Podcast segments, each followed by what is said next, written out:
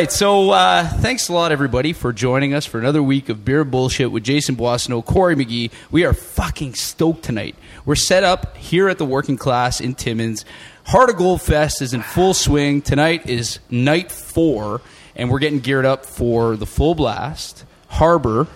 I don't know if uh, they keep uh, taking Rydell off the. No, they are not here tonight. So, unfor- so I, I will- Apparently, we'll it, have to was, it, this was, out. it was too far. It's too far. Yeah. Jeez. I Talk to these guys. and uh, local favorites, our buddies, all the wasted years. So uh, we're pretty stoked to ha- to be hanging out with Ian and Darren. Darren, from the Full Blast. Uh, how you guys doing tonight? Good. Yeah, Very good. You guys stoked to be in Timmins? yeah. Yeah. It's uh, it's been a long time. It's been a long time. So Yeah. you've been here before. I've been here before. Yeah. Oh yeah. When was Yeah. this? Uh, w- after the band broke up, I toured for a little while with Moneen, and we came through here. I can't remember what Oh, man. tour was. I think it might have been with Underoath, uh, but uh, that, I could be mi- mixing those up. That would have been North Bay. Anyway, I've definitely been to Timmins before. I remember Oh, being- right yeah. on.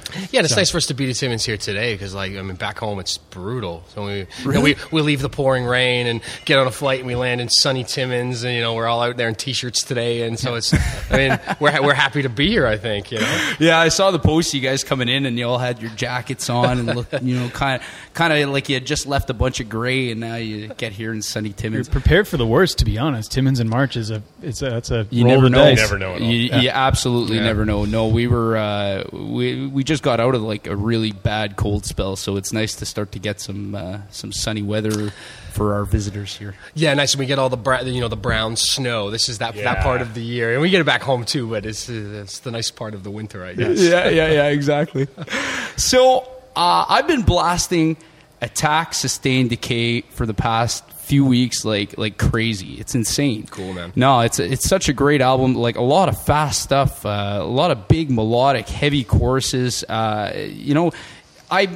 I've been really, really excited about this this album, and uh, like I have to confess, I've been uh, pretty. I'm a late to the party when it comes to, to Full Blast, but uh, I, I I just find that the the EP that you guys put together is just amazing, and I, I wanted to talk to you guys a little bit about it because I did go back and check out you know the stuff from from 2006 and uh, two, 2004 right was your your uh, initial offering I guess and uh, you can definitely hear a real maturity difference from 2006 to 2017 and I guess a decade will do that to somebody you know Yeah, I mean, and it's we're all the same dudes, really, and I think that like the heart of what we do is is, is the same. But I think that you know when we when we set out to do this, and I think Darren could probably speak to it a little better than I can because he and he and Andy were sort of the driving forces behind it. But we just wanted to do something like a little bit more simple, a little bit more straightforward, without losing the the DNA of what our band is about. I think part of the difference too between this record and the last records was the time we took to do it. I mean, I know when we did short control bursts, you know, we sort of had this label pressure to get the record out, and, and we had a few practices scheduled, and we wrote a lot of things last minute, kind of in the studio, and you know, and we're proud of that record as well. But it, but at the same time, it was it was something that we didn't quite take the same time, you know, to to to cultivate, if you will. Right, and so when we did went to Attack Sustain Decay, you know, Andy and I sat down. We had a lot of ideas, and, and we had that opportunity. You know, there was no pressure. You know, when it, if it was bullshit, it was bullshit. We're like, Yeah. ah, you know, that riff was shit, or you know, this that that's, that doesn't fit where we wanted to do. And we tried to really be as concise as we we could with this record. So you know, if you can see that in the in the music and, and yourself as a listener, like uh, that's really cool, man. No, absolutely. You, you can definitely hear the the difference, It- and I mean, it's a great sounding record. It's uh, and and you can tell the the difference even in the production approaches. Yeah, I mean from- that's I think that's that's a couple things. It's like it's years on. I would say that the studio that we did Attack Sustain Decay in is is no sort of better or or nicer or, or you know different sounding than where we did uh, Short Control Burst, but it's just sort of like having 10 years of experience in those sort of smaller studio spaces derek hoffman who produced the record uh, did a really phenomenal job and the funny thing funny thing is actually the guy that did short control bursts for us uh, murray daigle um, derek who produced our new record, um, he his band went to, to Murray uh, around the same time as our band did, like sort of back in the day. So he sort of was familiar with Murray's production and sort of the things that we liked about short control bursts and things we didn't like about short control bursts, and um, that's I think you know he's really able to bring that like quality and uh, you know of production to to the new. To oh yeah, EP. I mean Derek was great to work with as well. He sort of gets us as people, and he gets what we were trying to do. He had a lot of questions, and he sort of sat down and as we were writing and we were we were you know putting the song, and laying them down. He was you know he was involved in that process and just making sure that we, we, we were getting out of it what we wanted to. And so he was he was tremendous to work with. And Murray was too back in the Yeah, day, yeah. but but it was a really good experience working with Derek, and I think that speaks a lot to you know producing a good you know quality item at the end. Right, is that you're working with people that you uh, respect and that you can get along with too. I think right? too that like part of the reason why we wanted to do it, why we wanted to do an EP, at least from myself, is that like I've like I we have a ton of songs that I love, but we don't really have any recordings that I love. Like Yeah. I, there's nothing that I really want to go and show, hmm. like a friend or my children one day or whatever. Just being like, this is like this is the pinnacle of what we were able to achieve in a studio setting. Um, and so I really wanted to have like a, a really great recording that we could stand behind, and I think that we definitely achieved that. Oh, for sure, for sure. You know, when you make a record, you're always you're your own worst critic as well, too. So you listen to the things that you record, and you go, "Oh man, I wish I'd, I changed that, or I wish I'd captured that little riff." And even with the short stuff, when we were touring it, you know, the, the music changed and the songs changed and the structure. changed. You found little things you did live that you wish you captured on the record, and, you, Yeah, yeah. and you didn't. And and these five on the EP, I mean, this is verbatim. This is the way they sound. This is the way that they've been refined, and we haven't changed them much as we're playing them. Like we, so we're really, you know, really pleased with the way they came out. I, do, I think you like to touch on what you were saying earlier. I think that like the time is definitely uh, a, a contributor to that. Like when I think back to how much time we spent in you know rehearsals and in writing for short control bursts versus how much time we devoted to the new stuff. Like between you and Andy on your own, the three of us together, eventually with Bry, like there was a lot of like it's easier to do with five songs than it is with ten or twelve or whatever. Oh, but, yeah. but yeah, I think that that's you know it's, I, don't, I haven't thought about it from, from that perspective. I think we definitely did spend way more time like cultivating these. Ones. So when did you did you guys did the whole process start really from from the beginning the whole writing concept process? Oh, certainly a year prior to us even hitting the studio. I mean, it kind of started over beers at my place, you know. And Doesn't kept- everything? Well, yeah, yeah. It's like like any good thing, right? So A- Andy rolls by mine. I'm like, ah, yeah, man, I got a couple riffs I'd like to show you. And we, we sat on my front porch and smoked some cigarettes, and you know, I showed him some riffs, and he's like, man, that shit is hot, man. Let's let's see if we can't, you know, we can make some songs out of this. And then again, to Ian's point, is as the rest of the band starts to get involved in that process, it just you know it turned into something that was very natural to us, and and it, it really came quite quite quickly without Yeah, us think- having to force it. Right? I think, is- I think going is good. back, going back even further than that, like when when we played our we played a couple shows in 2012. Uh, we did a big show in Guelph with uh, Moneen and Grade Oh, and yeah, Belvedere, and uh, did a couple shows around that just to sort of uh, you know make the most of our time together. And after that, we sort of said like if we're going to do this again, if we're going to play again, we really want to try and have new music to do that with.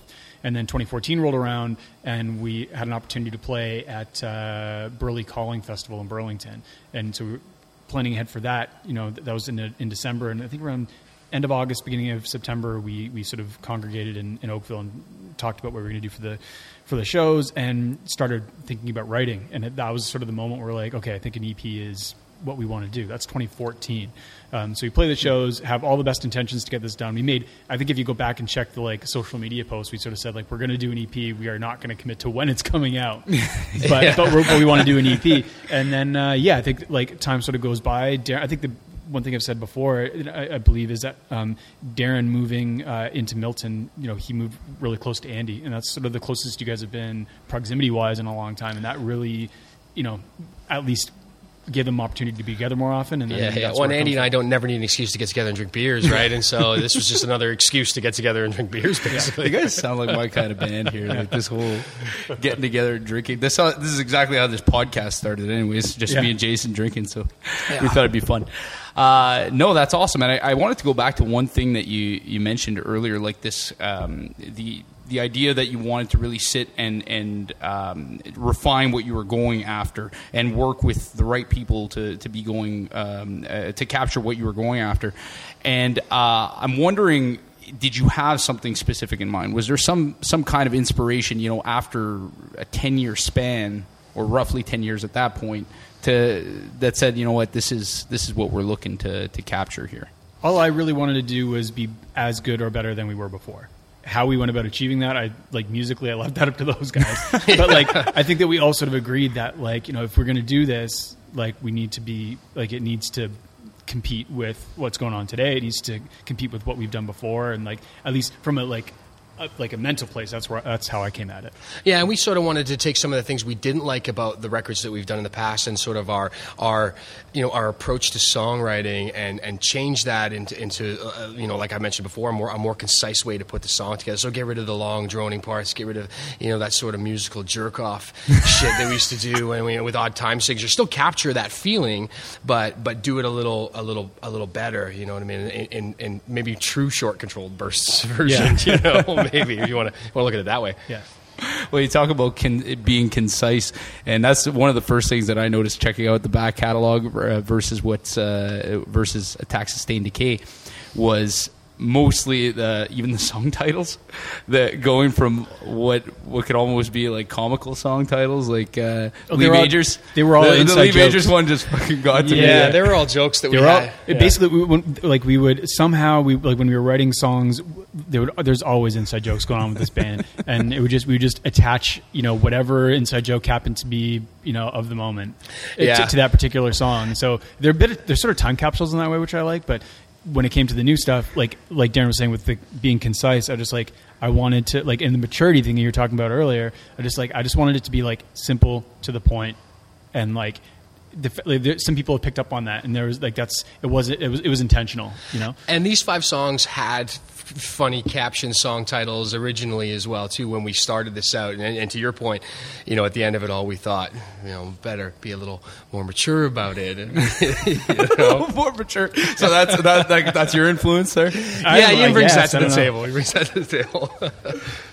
Well, uh, I am. Uh, I'm very green to you guys right now, so uh, you know I'm actually very excited to listen tonight and to see what's going on. Uh, but uh, to be, uh, I guess, to, to fill in on the the great in- interviewership that uh, Corey's doing. That's- Uh, all right, let's call it that. Let's Yeah. call it that. Uh, I would say, you know, I, I would like to know actually, you know, originally how did it all start? Well, how did you guys get together? I know this is going to be over ten years ago. Go way back. way Yeah. back. And uh, you know, how did it start? Where do you guys come from? You guys, you know, hailing out of you know whatever suburb or, or borough, and like you know, blah blah blah. And you know, how would you guys get together? What you guys do? I think Ian has stance that. I mean, I'm a fill-in guy essentially. that, that just kind of hung around for 15 more years. But maybe Ian can start that story. I mean, it's funny because the origins, like, I feel like everybody sort of has a bit of a different version of the origin story. Yeah. But um, and Bry told a, a version of this when we were on another uh, another podcast um, uh, back in January. But uh, basically, Ray and Gordy um, were our original guitar players, and they decided to start this. You know, they wanted to start a pop punk band. I think they wanted it to sound somewhere in between Lifetime and Blink One Eighty Two. Yeah, you know, ca- came out of the like the Southern Ontario punk rock and hardcore scene. It was a really vibrant scene at that time. Um, Andy and Bry were playing in a band called Jerk Circus together with Shane Told, who's a singer of Silverstein. Okay. Um, you know, that's like a, it was like a high school band. We used to all go and see them play. They would play their own stuff. They would play NoFX and Lagwagon covers. It's Yeah, just yeah. fucking awesome. Yeah, the Um, way the way every punk band. Is yeah, starts. exactly. Yeah, yeah, but yeah. but they did it really really well, and uh, it, so I guess in the end they sort of recruited Andy and uh, and Bri- Ray and Gordy um, recruited uh, Andy and Bry, and then they sort of looped me into it. And our first tour was booked before we had any songs written. uh, like it was really important for those guys to for go the pressure? yeah, so we're 17 years old. Uh, like I was the youngest one in the actually Andy's a little younger than me. Uh, Andy and I are 17. Bry's 18. Uh, Ray and Gordy are a little older, and we, we were touring Canada. You know, for the first time in August of like 2000. Uh, we got home from our first tour. Brian and I walked into our grade 12 family class on the fourth day of school. We had missed three days of school. And we were For- like, for the purpose of yeah. Yeah, Yeah. we're like, we're like do, do we go to school? Like, we're like, it's the last period of the day. Like, we should just skip it. And we're like, no, no, no. We need to walk in like the fucking men because we just got home from tour and make sure everybody knows it. And so we went and did it. Yeah. So we, so I mean, that's sort of where it started. It started like it was, it, it was basements. It was, it was like Legion halls. It was, it was those kinds of things. And, um, you know, came out of the 905 scene in, in Mississauga, Oakville, Burlington. Um, and uh, so I think Gordy left the band in uh, I guess sort of like spring of 2002 or so. Um, I was at school at the time. Andy and Bry I think were at school in London as well. Um, Ray was still in the band, and Ray and and uh, and Darren used to play in a band called Racer together. And uh, you can sort of tell, say how you sort of got. yeah so it. that's kind of like you know to sort of capture that point where you know ray and i played together in, in a ska band you know all through high school and you know changed into the you know a, a fast punk rock band that sort of went on to become the full blast without me. I'd lived out west for a little while moved to vancouver and around the 2002 i remember you know ray showing up at my at my mom's house i'm living with my folks. Shows up at my side door and he's like so you know, what, are you, what are you you doing with yourself these days I said, "Well, I- Nothing. He's like, you still got a guitar? And I was like, yeah, I got a guitar. I dabble. You'd started DJing at that point, right? Yeah, and I was, this, this time I'm were sp- yeah, I was spinning records, and so I was I was doing that stuff. And he says, "Well, why don't you come?" I got, I got a couple friends of mine, and he, he sort of mentioned Ian and, and, and Andy and Brian. He says, "Man, you're gonna really like these guys. Why don't you come to a rehearsal?" And he gave me a, t- a tape. He gave me the Movie Kisses Oh, EP tape, which you guys Yeah. had done way back in. when you say like our first tape, record like is a real tape. well, A when real you, tape, yeah, when you said that our first record was 2004, that's the first one that like came out on CD and like actually had our name on it and shit. Yeah. Before that, we had uh, a, a movie kisses tape from 2000 that we that we used to go on tour, and then we had a, a record called Punk Technology, which was 10 songs um, that we we like they're all CDRs. We just slit the top of three and a half inch floppy disks and like manually put them in the and sold in, those. Yeah, sold those off stage. So that's not available online anywhere. It's just like if you happen to have been at a show in You might have left Bridge in 2001, you might have got one. Yeah, so Um, he comes up and he gives me this stuff and he says, "You know, why don't you learn songs we play in D?" And I was like, "Okay." So, you know, I, I learned some songs, came to practice. That's and, that's all of our songs, by the way. well, now, anyway, now, well, now we play in, now Oh, we that's play in the big C. secret. Yeah, we've, we've actually tuned ourselves down even further now because we're older and, and, you know and uh, the songs have got that much heavier. But so he gives me the tape. I learn the songs. I come to practice and I just sort of hit it off with these guys right away. And you know, um, I've I guess I've been here ever since. And that's sort of you know you could probably talk about the, the next few years, but that was sort of my initial inauguration in the band. I think. yeah. So I mean, that was so then we so the Darren joins and we we we continue to tour, and then uh, 2000 and end of 2003 we start recording. Um, uh, Contagious Movement Theory in London with this guy named Rainer Wiechmann, um, and that was sort of a, a, a collection of like some of our older songs re-recorded, um, and it, it- as, as well as some some newer ones. Um, we had no label to put it out, so that's when we sort of decided that we were going to start our own record label, which is Black Box, which became the label that I Yeah, run now. you're with, now with running. with my buddy Jason, and that sort of continued on. And um, so we did that, and then uh, you know, af- I guess maybe a, a couple months after that came out, that came out in March of 2004. Um, Ray left, and uh, we sort of went at it as a like a, it was a bit of a revolving door after that. To be honest, like our buddy Ian Blackwood played for with us for a little while. He uh, uh, he used to play in uh, in, in Jersey and uh, in the Artist Life. Annie Flag. Yeah. Um, yeah, and there was um, so Ian played with us for a little bit, um, and eventually we sort of settled with uh, with our friend Ryan Pudlubney. We call him Pud, and he uh, he joined. Like I remember the first show he played with us. We were playing in London. We were opening for Alexisonfire at the Drink. And uh, he had sort of like learned on his own. I don't even know if we had a jam with him. I think No, he just literally we showed up and just picked it up. you just they were like like listen to the record. The guitar you're playing is in this is in the left ear. Like figure it out. He showed up and we played that show and he was he was in and so we uh, we did that and, and eventually recorded um, Short Control Burst uh, with him and uh, and toured for a little bit. And then he decided that he he's from Edmonton and he sort of the commute was a little bit too much for him.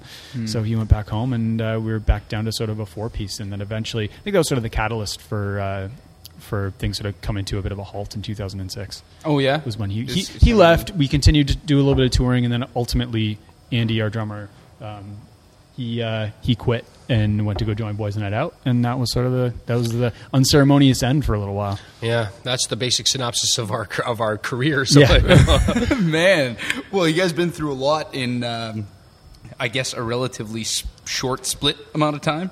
Yeah, I mean, back in the, like from 2000 to 2006, it sort of felt like a like it was it was a bit of a whirlwind. You know, like it's a it's a pretty formative time for me in my life, and um, it was it's sort of crazy to think about all the people that sort of came and went, and um, the people that stayed, and the, the stuff we were able to do together. Yeah, and for you, obviously, you saw the evolution of what ended up being your the record label that you run today, right? Yeah. Black Box Records, with uh, um, and and you guys represent some artists from every genre Yeah. imaginable, like some uh, some guys like. Uh, Glorious Sons, Shad, Classified, like Yep. some big names as well. So, uh, is that reflective of the band's musical tastes or more your? Musical Uh, I mean. I think if we're all being honest, the, the- like the, the the goal with the label from the start was that everybody in the band was going to be involved, and it became very obvious very quickly that nobody else had really any interest in doing it. It became your baby. So it became uh, so Jason uh, Jason.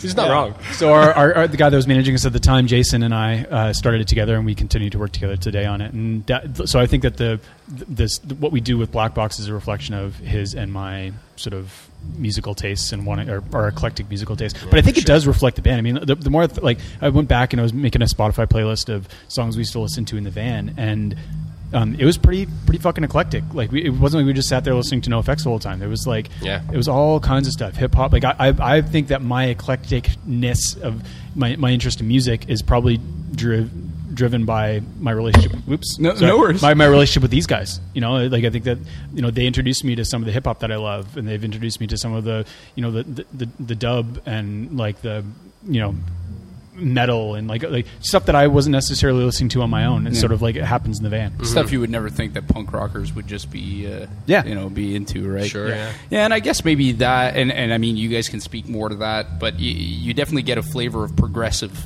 Uh, a progressive flavor from your music, so uh, I would assume that that comes from multiple influences and having. Uh, Yeah, I mean, I think that that like that's probably like you can sort of trace the musical DNA of what we do to like a to to some pretty specific things. I don't think there's any like a hip hop or a you know electronic influence what we do, but you can sort of trace it to like Andy's love for Soilwork or Andy or mm. Darren's love for Shai Hulud or mm. like there's there's elements of there you're like okay you can sort of see those those lines. But I that's think where that- he picked it up. Kind yeah, of, yeah. But I think it's different than like you know. I- I don't think that there's any like. It's. I think that like without sort of sounding too arrogant about it, I think that what we do is very is pretty unique, and and I think that that's because we draw a bunch of different influences into this sort of melodic punk thing that we do, and that's um, I don't. I think that that's that's that's the amalgamation of all those different sort of musical interests. No, it's uh, it's very interesting music to listen to because, and and just from my personal taste, when I when I listen, like I love the fast stuff as well. I love the the big anthemic choruses, but I, I'm also a big fan of bands like uh, Pulley. Uh, got the a lot of ranting and very uh, like fast vocals, and listening especially to your your newest EP, hearing both of those elements Yeah. in there, uh, it's uh, I don't know, it's very pleasing to me, anyways. So. Good, yeah, that's great. I, I can speak to the. We, we hadn't even heard the vocals. I remember Andy and I had written the songs and we had recorded the stuff, and I hadn't even heard a lot of what Ian was going to, you know, put on the table when, when, when. And I remember getting the first bounces from the from the record and just being like. Holy shit! You, you know what I mean? Like, like pleasantly surprised. I'm, awesome, ple- man. I'm pleasantly surprised with the things that you know my vocalist is putting on the table. I very. It was unexpected where we went with it. With uh, at least on the on the vocal side of, of these songs, very very impressed with, with, with where it came at the end. And it's it's it's funny that it ended up that way. We didn't have very, you know, we just like Ian, do your thing, man. You know, and, and Ian did his thing. So So you were saying that you uh, that um, you and another member write the majority of the music. Do you also write the lyrics, or do you do you write Uh, the that lyrics was that you sing? pretty much all me. Yeah? Uh, for, Okay. la- for the for the last couple records, I think early in early on uh, there was more influence from from Ray and Gordy for sure. Yeah. Uh, but as we sort of amalgamated into this or, or evolved into this sort of four piece that we've been, you know, the consistent four piece, um, that's sort of been left to me. So it's yeah. Yeah, I think everybody in the band does their own thing, and so I bring what I bring to the table, and Andy brings what he brings to the table, and likewise with Ian and, and Brian. We don't we don't have. I don't think we've ever told Ian or Brian what to do with their instruments, and, and vice versa. Short of little parts, so I here would think we something we could improve, Yeah. or here's something a little part we'd like to change. You know, short of that stuff, everybody's been kind of on this record, especially, has been given kind of free reign creativity. Yeah. You know, to to kind of do their thing, and that that was a nice experience as well. Well, that's awesome, guys, and uh, it's it's actually a really amazing uh, EP to listen to. So anybody who hasn't checked it out yet, uh, check out Attack, Sustain, Decay. I know you guys got a heart out. You guys are probably expected uh, downstairs. Yeah, Yeah, we can hear, we can hear them checking, so it's, check, time right? for sound check. That's probably a good time. Well, I'd like to thank you guys a lot for being on the podcast. Really appreciate your Thanks for time. having us. And uh, we got uh, a little gift for you guys. If uh, I don't know if you guys are larges, mediums, whatever. Uh, Uh, yeah, medium. I think. Yeah. I used to be a medium. Haven't we all been a medium at one point? So we got some teas for you guys that uh, Oh, before that's you go, awesome. and uh, we'll, Thanks, we'll uh, give you guys that before you take off. All right. Thanks, so man. thanks again, eh, Thanks for being very on. Uh, if you guys are ever back in uh, in Timmins, uh, love to have you guys along again. Uh, love Yeah. to discuss. it. Sounds great. Cool. Cheers, man. Thanks so much. Saturday, Sunday, all through the week we've been.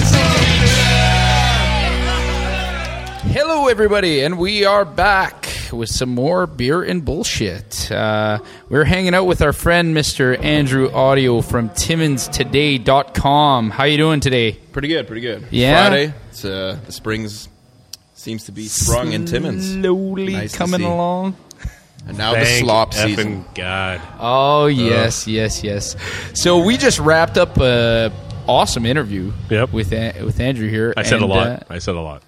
Yeah, see, Jay did talk a lot more than he does on the podcast. A lot of That's one of the main criticisms of our podcast. is Jay doesn't talk enough. Probably a t- few too many f bombs, but you know, Ah. isn't that bad? Oh Nah, come on, we're on YouTube. yeah. on Yeah. YouTube, and we got the little E beside We our do. podcast Yeah. name, which is When we, like we uploaded it. It automatically gave us the E on the first one. It was after the first one was uploaded. We, I think it's because we were talking about virtual porn or virtual Yeah. porn. yeah, Is that what it, was? Yeah. Yeah, yeah. So, Andrew, you uh, you're out here for um, uh, you know you you came to talk to us, but have you been partaking in the uh, Heart of Gold Fest? Yeah, I was here uh, last year, and uh, yeah, they got a nice lineup again this year, which is great to see. And I think it's one of those little festivals that you know might not appeal to a lot of mainstream people, but it's a really important part of the community. And I think absolutely. And to me, undeniably, for the last 20 years, the best music scene in Timmins has been kind of the punk rock scene. And Yep.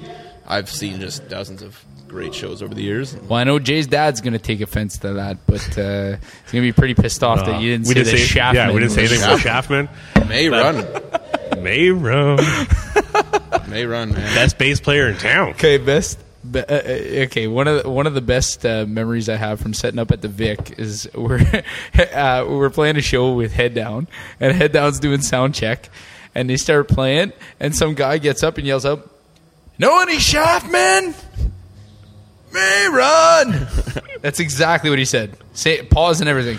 And and I thought that was quite humorous, so it was a good time. But no, you're absolutely right with the the the music scene being what it is in Timmins, and the amount uh, of quality shows that uh, you know Chris, John have been able to put on. Um, you know, the working class being just kind of the latest incarnation of it.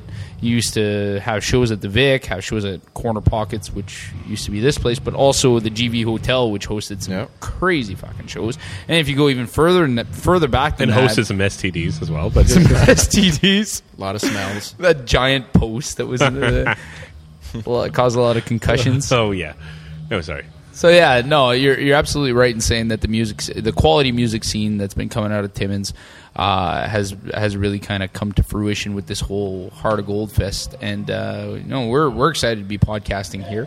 You got a chance to interview uh, some some of the art. You got a chance to hang out with the full, or did you hang out with the full blast, or was no, it I uh, talked to Ian uh, on the phone. Uh, he was actually in uh, Burlington or Toronto Yeah, at the time. yeah, yeah, and, okay. Uh, yeah, that was like two, three weeks ago, I think. But uh, yeah, he was a great, great interview. And uh, yeah, I'm excited to see those guys tonight. Yeah, absolutely. No, they they had just spent, you know, were gracious enough to spend 25, 30 minutes with us, and uh, very, very interesting guys. So uh, I'm I'm stoked to see their. Uh, I, like I said on the podcast, I was late to the party on their on their music, so I couldn't sit here and be a fanboy. uh, I guess it's good. I actually had some good questions for them. So, I probably picked up and taken a sip of my drink like 25 times. Don't worry about it. are you nervous? No, You're nervous to be It's on a just, podcast? Um, you know, I, I'm reluctant to keep it in my hand the whole time. well, I do have some uh, some questions for you, but before I uh, ask the question, since 'em uh, on. we are in the second uh, segment of this podcast, I am going to talk about uh, uh, not only tonight's beer. Oh, what are we but drinking tonight, this, spo- This uh, event sponsor, Yeah. Pabst Blue Ribbon, American style premium lager. Pabst Blue Ribbon is brewed in the finest traditions of an American premium lager, dating back to 1844. Brewed with a combination of two and six row malt barley, selected cereal, grains, and American and European hops. Pabst Blue Ribbon, Blue- Ribbon is fermented with a proprietary lager yeast. Uh, it is the winner of the 2006 Gold Prize at the Great American Beer Festival for an American style lager. That's made Sounds fancy. up. Sounds made up. Why is this not forty five bucks a bottle? Path How Ribbon. can they afford to make this so cheap? no, this is. Uh, I mean, I'm I'm enjoying it. It's in a lot of movies. I'll tell you. You It know, is, uh, Blue, is. Blue Velvet with uh, Dennis Hopper when he's trying to rough that guy up outside. He says, "What's your kind of What's your favorite kind of beer?" And the guy says Heineken, and he says, "Heineken, fuck that shit, Pabst Blue Ribbon." Greatest line maybe in movie history. Also, Clint Eastwood in Gran Torino, just sipping the cans of PBR. Yeah. on his Yeah. PBR on his Yeah. deck. Great, great. It was selected Yeah. as America's best beer in 1893. My goodness. So it's a uh, American tradition we're drinking here today. Well, are we going to go through the trouble of rating it? I think that might you know what? be a Why fail. even bother? Why even bother rating it? I should It's speak to the noise, the background Yes. noise that's going Yes. on right now. See, we got to hang out with the full blast before they were going to sound check. So now that's exactly what they're doing right now. so uh, we apologize to our friend Andy here that uh, you know he, he gets the good quality interview sound. sound check, man. It's Yeah. great. well, Andy, I want to ask you something. You uh, with uh, Timmins today? Wow, they are getting loud. Uh, with Timmins today, you are uh, one of the uh, reporters and one of the members of media who are at the the local city council Yes, uh, meetings Aw. every Monday and Thursday and whenever else they meet. Uh, I guess you know we don't have to ask you what you think about you know what's going on, but I think uh, I'm more into knowing what's the the feel there, especially amongst the media members. Like you probably get a bit of a different uh, sense of what's happening, and you can probably sense the tension in there a lot more if there is any tension. So what's what's the feel in those places, especially when it gets a little uh, heated on uh, what that we see looks like it gets heated. Do you feel it there? And In amongst uh, the council members or the media? a bit of the both. Both. Well, uh, currently, right now, there's only really three reporters that go to uh, all of the uh, meetings. As it currently stands, there's you know Len Gillis, myself, and uh, now Mackenzie Reed from the Moose, um, and others. Re- you know, report like Mark Perry from uh, 92.1 used to go a lot, but now he's got to. Uh, uh, now he's got to get up at 4 a.m. He does the morning show. So, anyways, like they, uh, everyone kind of reports on it, but I mean, we don't. I don't know. Like, uh, I, I personally like I get get into back and forth with Len sometimes and whatever. Uh, just different perceptions of things, and then people clarifying. But I mean, it's uh, it's quite a quite a theater, you know. Sometimes, I mean, other nights it's really runs smoothly, straightforward. Uh, some we, uh, one of the games that we always play, uh, and uh, we're very active on Twitter too. I mean, except Len because he doesn't want to. He, he doesn't know what Twitter is. Every time, every time someone says the word hashtag, uh, he says, "Oh, you mean pound sign?" And I say, "No, no, it's not."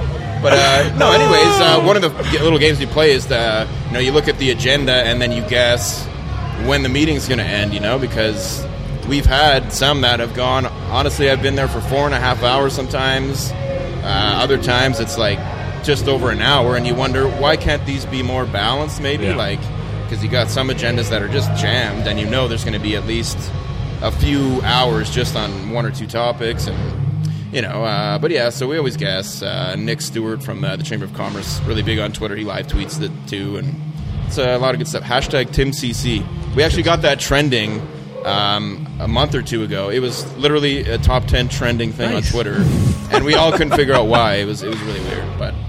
Yeah, no. Uh, as far as the tension goes, it, yeah, like some nights it's uh, really, really palpable in there, and especially when we have uh, a big uh, audience uh, there. I mean, because I think a lot of people like to know what's going on in the city and and pay attention to it. But I mean, I can tell you honestly that the the council acts differently when there's a large group of people there, for better or worse. And it's actually kind of it just brings a little more realism to it, you know. Hearing the boos and hisses when someone says something, or you know, uh, it's, Those who don't like Klingons, well, there was that. that yeah. was Oh, something else. Eh? Yeah. See, you were there to actually Yeah. see this, Kay, and I, I liked your reporting of it. Uh, You actually like detailed how the guy was talking to his hands.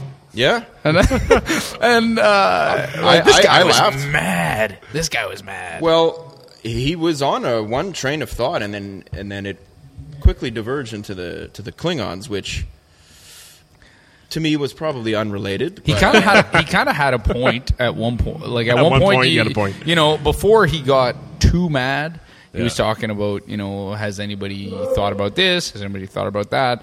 And then he just kind of went on. And you know what? That that seems to be the problem with individuals who want to come to council with these these kind of recommendations or whatever. Is they come to council and they can't stay on point or they they're just mad about everything. The only way we can get shit done Yeah. is by kind of compartmentalizing everything. If you just think that everybody sitting around that table is a moron and like we just need to get rid of all of them and get some new people in there, you're going to find real quick that the new people you're going to be able to criticize them just Oh yeah. just as easy. Well, and the other thing is, is it's I'm sure you must know, but I mean, uh, it's hard to get elected in the first Yep. place. Oh fuck Um, yeah! you know uh, and again one of the things that often gets brought up at council that i personally don't really put all that much stock in regarding uh, various big issues is that you know when a councillor says well i'm hearing this i'm hearing that most people want this or most people don't th- want this you know it's well you got to take that with a grain of salt because they might be speaking with their little Their kind group, of circle yeah. of Their coffee shop. they Who got talks to counselors? well, I don't. Well, no, and and they got elected, so obviously they have supporters, and Yeah. obviously everyone on council's got you know people who love them, people who hate them. You know, uh, Mm-hmm. but when you only speak to your, I, I don't buy it that they're all going around to random people and people. You know what I mean? Like, so obviously the people who love you and support you and are your friends, and you know, uh, they're gonna, yeah, that's a good idea. You know, uh, but you know, the other night there was one of the counselors. I don't want to name names, but I mean, well, it was Veronica Farrell. She said she was speaking with people, and nine out of ten of them are for the pool, which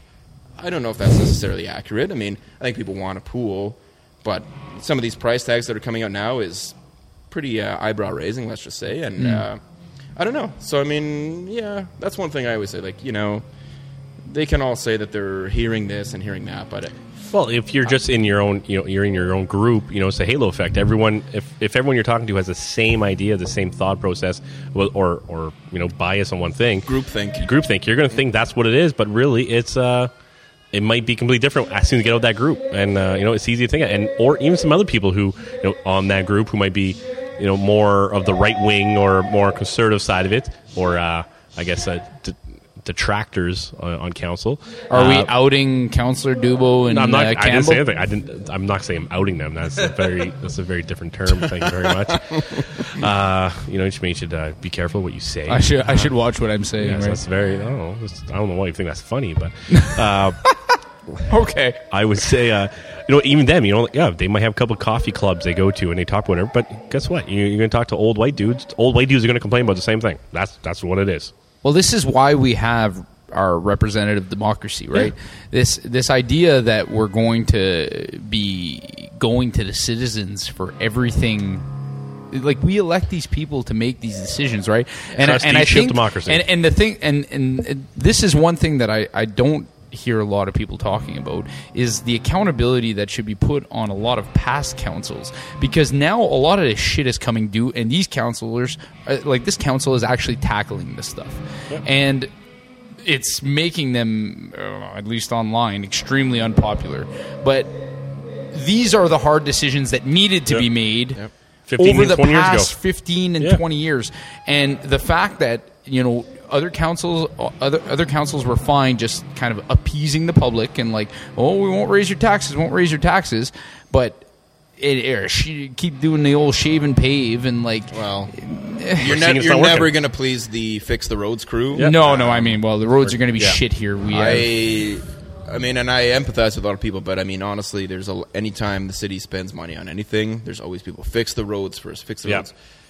You know, you could sink billions and billions of dollars into the roads here, and Yeah. they would still crack in the winter because we have an extreme climate. Yeah. and uh, Yep. We're one know. of the few. One, uh, that is probably one of the reasons why I love living here. Not because of the shitty roads, but the climate and the fact that we get to experience all four seasons. But with that comes some negativity. The Yep. the idea that you know we're gonna have swings from like minus forty to plus thirty, like, and with that kind of swing comes some pretty. it's tough on infrastructure. Yeah, Heaves it's very- heaves very and hard. hose at the friggin' uh, cement. And that's the thing. And like you said, you know, other past counselors and there's past counselors who are online talking about, you know, like, oh, we got to change the way government works or, our council works. Meanwhile, they were on council and they've been doing they were doing it for ten years. Uh, that shit never came up when they were on council. Yeah. So now that you're, you know, you somehow you have the high horse to say how things should work.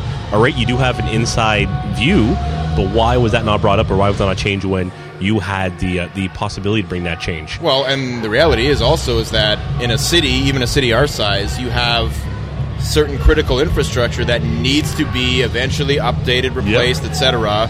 And when that lands during your term on council, let's say it's only a four-year term. Yep. Well, you know now you're forever linked with that. But I mean, the reality is the city needs to keep moving forward. You need to keep things going. Otherwise, we have nothing, and then the city turns to complete shit, right? So.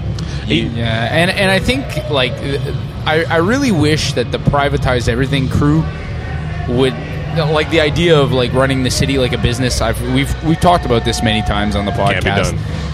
Can't be done. Like the city's not a business. It's not a It's not a business. business. It's There not. are pro- there are probably segment. There are probably some services in the city that the city doesn't need to take. Doesn't Yeah. need to be Or they can run them like a business. Doing them. those sections. Yeah, yeah, certain things. Yeah. But there are certain certain parts of the city that that they can't be run like a business. The, the city of Timmins does not run with the um, expressed intent to make money, have and, a profit. and, and exactly, run profit, to give back to their whoever. They can do that, but guess what? There's going to be because Bare- of that people are going to win and lose on that. bare And- bones services, you'll have Yeah. Oh, nothing. man. You know, like And- or, and the or, pri- or you're going to focus on the stuff that makes you money. Because that's what that's what it is. So let's only focus on delivering water to people and only charge them as much as you can for water because they need it. That's how you run a, a business. Guess what? That's what they need.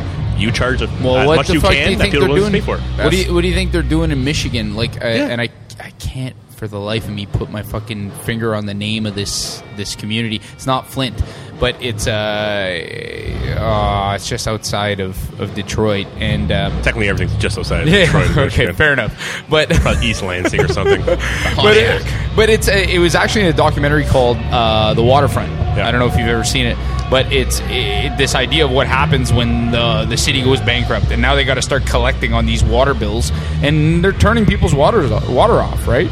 And it's uh, I that's what ends up happening in situations like that. Yeah. No, no. People take certain things for granted, of course. Oh, like, fuck. Uh, you know, uh, turning on a tap, having clean water. That's in a way a minor miracle in itself. Yeah. You know, like so.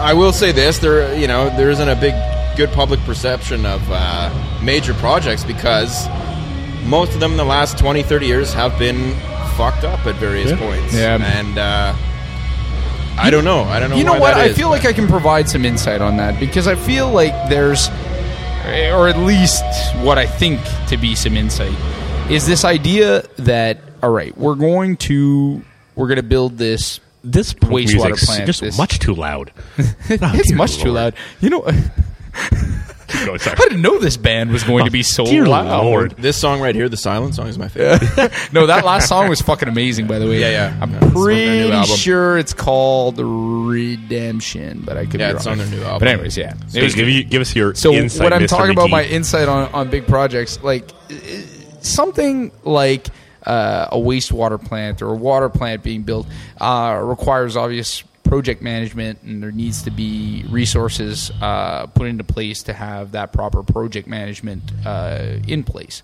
Now, if the city is having a hard time attracting the proper professionals to do this, like we live in a limited labor market, right?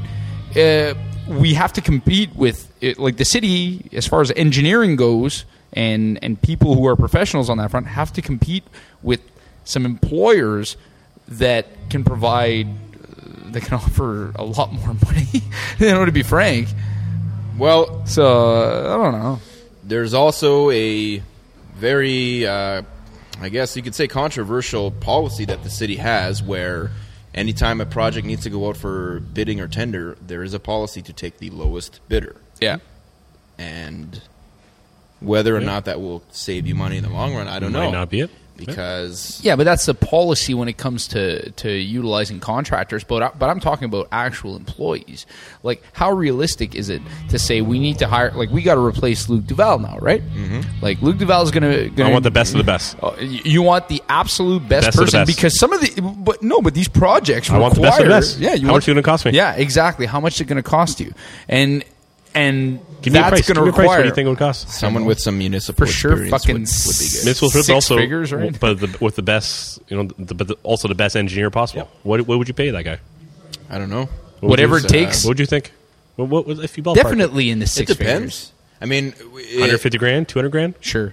Well, I want to pay less. No, no, oh, that's, that's too much. No, no, I you- want less. It, it, it will never be anything less than 150. Like, I mean, that's Well, no, let's be about, real, but I mean, this is a city. d- We got to pay depending on the- taxes. we want it less. Yeah, no, no. But if there's a, if he's got a track record, uh, no, no. But I mean, if someone has like, because that that is, I will say this from covering council for multiple years now.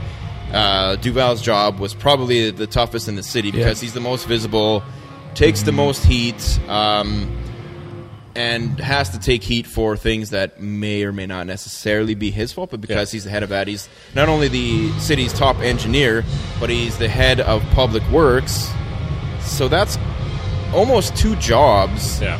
Yeah. that are very tough. And you know, he's got to come to council every week, and usually gets grilled pretty good. And uh, you know, it, it's a tough job. So whoever has it, whoever uh, the city hires, they're going to be in tough. Oh, and you know, uh, I, you just hope that they they've got good ideas and you know and know how to I'm work. just, I'm, I'm, my argument is that Yeah. people are going to want the best of the best, yet the they don't want to pay for that. They wanted the So guess what? If you want the best of the best, just like guess what? When Apple wants the best of the best for a CEO, they're going to pay that guy. Okay, maybe the best of the best they had also got paid nothing, but he did own most of the, or a good chunk of the company. Uh, but when you want the best of the best, you're going to pay for it. That's Yeah. what it is.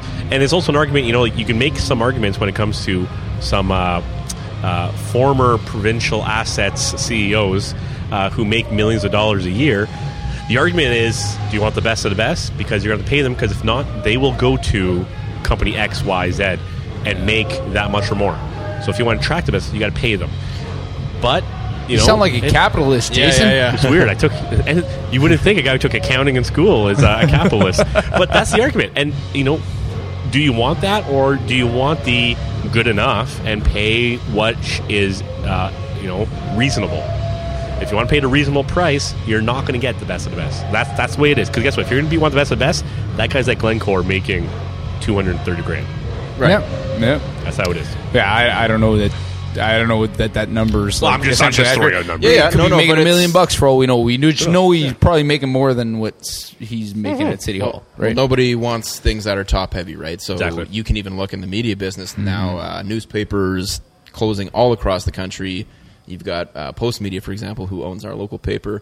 Um, Paul Godfrey, everyone's favorite. Uh, he got a raise, and they're slashing journalists Yeah. all across the country. So that really does not look good. Well, it's, it's Um, because everybody looks out for themselves Oh, yeah. when it comes to their salary. Like, it, every- you know, this guy might be doing a bang up job, but in the end, he's going like, "Listen, I got to look out for myself. I got to look out for my And our- family and our shareholders. And this That's is well, yeah, exactly. That's like, it. uh, we don't so care about the we news, do this really. Yeah. Just like how you know Jason Boissonneau at Beer and Bullshit is making now six figures. We are looking at getting rid of Corbin McGee soon.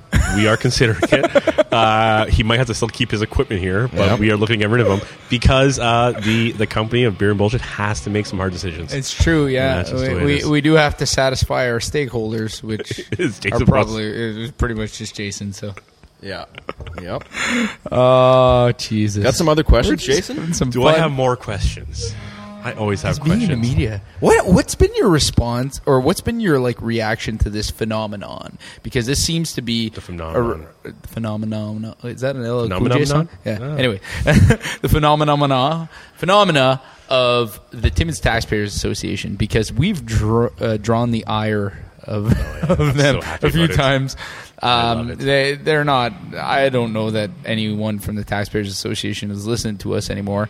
But um, if they are, I would like to know what you make as a media personality of this kind of new group that's grown out of nowhere. Well, uh, you know, it's hard to tell exactly who is and who isn't a member of the Timmins Taxpayers Association. For one, because they won't disclose that information, nor should they really have to, in my opinion. I, like I, you know, it's been asked at council a few times, um, and they've had various people speak for them, which can kind of, you know, cloud people's judgment because you know you might have uh, some people saying this and some people saying that, and You've got some people posting on their behalf that are saying some pretty extreme and Yep. sometimes in- incorrect. Yep. honestly, straight up incorrect information, which Yep. You, you probably shouldn't. So, uh, w- w- my only kind of I don't know, say advice, but I mean, they they kind of need to streamline who's commenting on their behalf and really think about what's going on because uh, you can tell when there's two different people commenting and posting on a thing. Oh, you can tell. Yeah, and Just and got let's- to count the grammar errors. Well, and, and let's be honest. Well, and some people need to learn how to use punctuation and spacing. and that too. I can honestly say that any text, a block of text this size, I will never read. That's just No, you don't read that. But uh, you know, I don't know who's actually the head of that. I mean, uh, certainly Logan McMeekin has is presented at council on their behalf, usually during uh, budget season every year, and she's made some very good points. And usually Mike Doody loses his, you know, his uh, ire at them um, for various reasons, for criticizing the you know, operations of gold manors, Yeah. uh, etc. But uh, yeah, I, I don't know. Like the they the Timmins Taxpayers Association is in a way it's a it's a positive thing. They are trying to ultimately keep the city hall responsible, which I think is good, very good. To Are they- You, you can't just have blind faith in your elected officials. Yeah. That's to me. That's sorry. Uh, No, that's not going, really. keep going. I a, don't want uh, to cut you off. I don't cut you off. Keep going. no, that's not really a, a, a good thing because man, like every every politician says things and then they deliver on another, right? But I mean, Yep. I don't know. I just kind of I think it's a bit confusing as to who's what their actual narratives are, what is their direction? Because honestly, like they have their core supporters, but I think they're having a hard time really getting more supporters Mm-hmm. than their kind of core because of mixed messages that are maybe coming out from them. I, I don't know, but Well, I mean, I, I think you you could call it mixed messages, or you can call it. Uh, I think there's an obvious agenda. Like people There is an ha- have have glommed onto this now. In all of this, there is a legitimate argument to be had and a legitimate point of view to be had. And I think the idea of politi- like political accountability for our politicians is super important. Very, very important. I think the problem is is that exactly what you what you said. When you can have sure have open membership, but open uh, ability to speak on your behalf, that's a different story. well, you have to pay to join the group. First of all, that's that's a fact. Really? Yes. Like I've looked on, membership. I've looked pay online. No, but I've looked online and it says you can donate if you. Well, you like, can donate, but, to be a Member. um, member, A you vocal there is member is voting a uh, there is a fee really, from Well, unless see, that's, that's- changed recently. But no, no, but you can't just be a member of the Timmins Taxpayers just Show because you talk. just because you agree with them. You have to. But I thought they represent me. to the group. yeah. I don't know. See that that's one thing that they they should probably change, and we, we've talked about this Yeah, before. that's why I'm just- this No, idea no, that I- they would they would change like uh, their name suggests that they represent taxpayers across the city, when there's a whole bunch like obviously they don't represent the majority of voters. No, no, no, because they have. Uh, They're I a dissenting believe, opinion. well, I believe um, Ms. McMeekin said at one point during the budget discussion it was about a little over a hundred something official members. Yeah, that's And she also, for the record, she did say that we don't claim to be um, speaking for everybody in Timmins, but it's a group of concerned citizens who are, you know, wanting the best interests of local taxpayers for what I'm sure they feel is very good reasons. And But, So- so, you you could say something, but when your mandate and your and your mission on your websites and whatever social media is that we're representing taxpayers and we're re- representing the you know uh, the, the rate players and all that to lower tax. Well, well, well, no, because of a lot of people have not signed on to that idea. And, and you know what? And there's might be very reasonable ideas and very reasonable suggestions you might have that people do agree with, but. You know, there might be much different reasons why they agree. Don't worry, Corey hits the mic all the time. Don't worry about it. it's all right. Uh, so that, I that's get too thing. drunk and and, I I'm find- stubble around. I, I do like that's the issue I have, and you, you guys have both all both mentioned on stuff that like I do have issues with, and I agree with. You know, you do want dissenting voice, you do want uh, someone to argue with them, but then you can't just you you can't be you can't just uh, peg yourself as the saviors of, of the municipality and representing the municipality and people of the municipality when you're not. We have voted repres representatives. Well, and hey, uh, if there's, I know there are some very staunch members of that group, and whatever, take it as a grain of salt. But I would honestly say, get on council. Yeah. Uh, Yep. that is the most effective way because ultimately those eight people plus the mayor, they have all of the voting power to really make make things happen. I you do know? have one question though. How does a group that has a hundred members get get a seat to sit at council like in a in a city that has fifty thousand population? No, no, no. But they sit there and they can they can fucking talk Berate. about uh, yeah berate council and talk to them as if they have zero authority. And they, meanwhile, they got a group. uh, You know, you have one guy who's going to sit there and fucking yell, uh, fall in fucking Mike Doody's face, and he's got ninety nine people behind him Yeah. when they got fifty thousand behind behind council or, or, or 3,600 people who voted for them. You know? Yeah, yeah, exactly, exactly. No, a g- the guy won by the largest margin. Yeah. I personally don't know the exact reason why the Timmins Taxpayers Association, as it currently stands, is always allowed to give input. I mean, although I will say this council is um, good at at allowing as long as you as long as you allow the uh, proper procedures. You gotta. I think if you want to speak at a council meeting, and anyone who's listening to this and who's thinking about that, you should get in touch with the clerk's office. Um, get on the agenda essentially, and then you Yeah. can go up and you know make your point. Um, I will say this: in amongst citizens uh, presenting, also amongst councillors, shorter the sweeter. Because there is oftentimes I honestly like I first of all I have agreed with and disagreed with things that each and every councillor has said. Yeah. So I'm really really I I, I don't want to say the word I, like I'm unbiased, but I mean because they've all said things that make sense, all things that I think don't make sense. But um, there has been points where counselors have said a good point.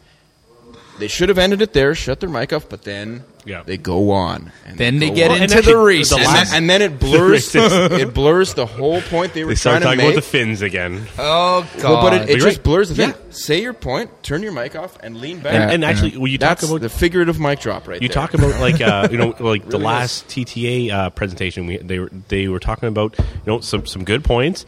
Uh, they wa- they brought up their ideas of, of you know the Golden Manor, and then Nate uh, his name I can't remember his name Alex. Alex Shabansky. Shabansky. He went right. He just went, and then he's like, "We're not here to fight," and then just starts yelling at Doody. Well, and starts yelling. And it's like Doody you- you- gets- he oh, gets into it. that too. But he, he oh he does. oh, That's, he gets uh, into. it. But that's that's But Domi, he is a counselor. He's but an that's elected Domi and counselor. Probert right there. Yeah. But he is the an elected is- counselor. You're there to speak. You, you you actually did a very decent job of presenting. Yep. Up until you decide to get confrontational, Mm-hmm. and guess what happens? When we get confrontational, people turn off, check out, and you know what? Well, this is not no longer uh, a discussion. This is a an argument, which you know what I don't want to be part of, and everyone Yeah. just kind of slides back. I Andre will- Gresla takes out his phone. Yeah. Everybody just like fucking ignores Yeah. everyone. I, am there twittering the bejesus out of that. Yeah. You know, uh, but uh, you know, I will say this: Councillor Doody has been on council for longer than anybody. Uh, well, he was mayor, in fact, in the mid '70s. At Yeah. some point, Yeah. he is the only councillor I've ever seen yell at members of the audience during a council meeting. I think that's like that style. pretty inappropriate. I Oh, yeah. I, no. I would agree with you. I would. I would agree with you. It's it, it's inappropriate. It- Well, and it's also- just the the guy, like for some reason, has some kind of like boss authority. Oh, yeah. that like It's and because the thing is though, what's crazy is he's the most popular of our of our counselors. Like maybe not from Actually, the the la- vocal people, Yeah. but Yeah, yeah. whoever votes. Well, Absolutely, He- Seniors vote. There you go. There you do. There you go, my friend. Yeah, um, yeah. He was actually telling me the other day he he wasn't on council, and then uh, ironically enough, the last time that we had to Acclaimed. replace a counselor He was acclaimed. midterm, yeah, yeah, yeah, because uh, Millette had to leave for something, and then they asked, "Oh, Mike, would you come in and finish this term?" And then and then he got reelected the next term, so he served out the term. So I mean, now we've got Veronica Farrell in, who's coming in midterm. Uh, she said some pretty bold things for a un- Rookie. un- unelected councillor, let's just say as well. So we'll see how that plays out next election. But I mean, uh, We'll yeah, see. you know, I think I can honestly say though, uh, if I throw a little uh, tidbit out there, I think there will be a lot of spots up for grabs because People are Um, retiring. no, well, yeah, and and you know, some have told me that they may or may not be running again, Yeah. etc. Yeah. so I've heard of some of that too. Yeah.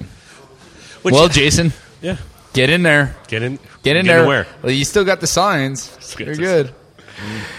Anyways, You know what? That was uh, uh, it was a super fun experience. Uh, I I will, we'll decide if we do it again. And, Real? uh, yeah, because Court McGee's going to be be his for mayor. campaign manager. Campaign manager right there. But no, it was uh, Alan was Manchester You're the wipe the Mike floor with me. Pence. You're the Mike Pence to his Donald Trump. Right there. No, no, more my Sarah Palin to my There John. McCain. Sorry. Uh, but yeah, no. Uh, I know that was fun, but uh, th- you know what? If you really want to make a go at it, and it might be different when there's less of a uh, a crowd. Because when I did it, No, as you know, there was 14 people. There was a fair amount of incumbents, uh, and and it made it a very uh, uh, very noisy, uh, you know, a, a, a crowd to, to get through and to cut through. And uh, you know, if you're not known and you think that you're just going to walk in and just do whatever, no, you need something. You need a gimmick. Uh, and I and I've said before, I, I gave um, McMeekin props. Uh, she did actually a good idea to go present before at council. Then within days saying that she's starting a tax presentation, and a week after saying she's running for council, it was just a good. She kept her in the news, and Yeah. it was very smart. If you don't have uh, a hook, you're not. And if you're not willing to do grassroots stuff, you're not going to make it. Well, and the other thing is, is that sorry, real quickly, is that you, uh, again, uh, a lot of people may or may not know this is you don't have to live in the ward you run in, No, no. which is kind of weird to me in some ways, but uh, You So- do strategically. so you can do it strategically. You know what I'm just saying? You can. Uh, well, the yeah. councillors get elected with a few hundred votes in Schumacher. Yeah. Let's just say that. Yeah, So yeah, put it that way. you know, Speaking of hooks, Jason's hook, giant dong. Just so you know, everyone. It's, uh, that's what I would create, and it'd be right downtown It'd be showing. what is this? A sculpture? Or? Yeah, pretty yeah, much. just- pretty much. just a that's, brass that's his hook. That's his hook. That's his platform. which I will be standing on. Oh god. Anyways, we've come up on the hour mark here, hanging out with Mr. Andrew Audio. Thanks so much for joining us. I think uh, now, now that the noise has stopped, Yeah, we will yeah. stop. Now you can leave. podcasting. I'm going to finish my beer. First. Yeah. th- thanks a lot for uh, for hanging out with us. Uh, cheers, and uh, I think we might come back with another segment, Yes. unless I don't know. I got to play music tonight somehow. We'll do a 20 minute We'll see. segment. All right, going, boys. Thanks a lot, Yep. man. Cheers.